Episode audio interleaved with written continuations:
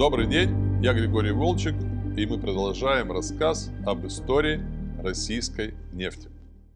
70-е годы были поистине золотыми для советской нефтянки. Дела в экономике шли хорошо.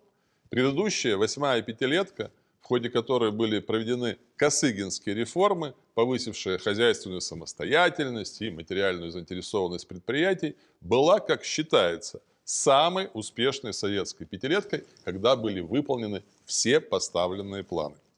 В 1969 году был пущен в эксплуатацию уникальный самотлор, добыча на котором росла как на дрожжах. В 1975 году месторождение выдало на гора 87 миллионов тонн нефти в год, 18% общесоюзной добычи. Отличные результаты показывали и более старый Усть-Балык, 15 миллионов тонн нефти в год, и более молодая Мамонтовка, 10 миллионов тонн нефти в год с потенциалом роста до 35 миллионов тонн нефти в год. В других нефтяных районах СССР дела обстояли не хуже. В 1971 году на исторический пик нефтедобычи вышла Куйбышевская, ныне Самарская область, 35 миллионов тонн нефти в год. В 1975 году на пике оказалась Татария, 104 миллиона тонн нефти в год, а в следующем году Пермская область 23 миллиона тонн нефти в год. В 1975 году СССР вышел на первое место в мире по объему добычи нефти. А на следующий год добыча в стране преодолела важную психологическую отметку – полмиллиарда тонн. По газу процесс шел еще более впечатляющими темпами. В течение золотого десятилетия были пущены в эксплуатацию сразу несколько гигантских и супергигантских газовых месторождений.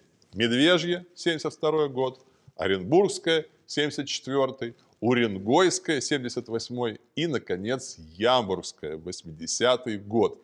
Три четверти объема добываемого газа, а также треть добываемой нефти направлялась на экспорт в социалистические и капиталистические страны Европы. Из капиталистических стран главным получателем была Федеративная Республика Германия. В Западную Европу ввела сеть магистральных трубопроводов «Дружба», «Братство», «Союз», а в дальнейшем Уренгой, Помар и Ужгород и «Прогресс». С учетом резко выросших после нефтяного эмбарго 1973 года мировых цен на энергоносители, на Советский Союз хлынул бурный поток нефтедолларов.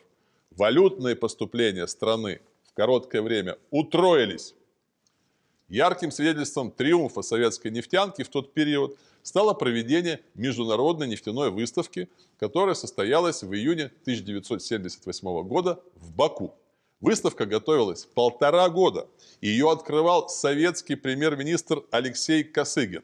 В форуме приняли участие 2000 экспонентов из 40 стран мира и 110 тысяч гостей.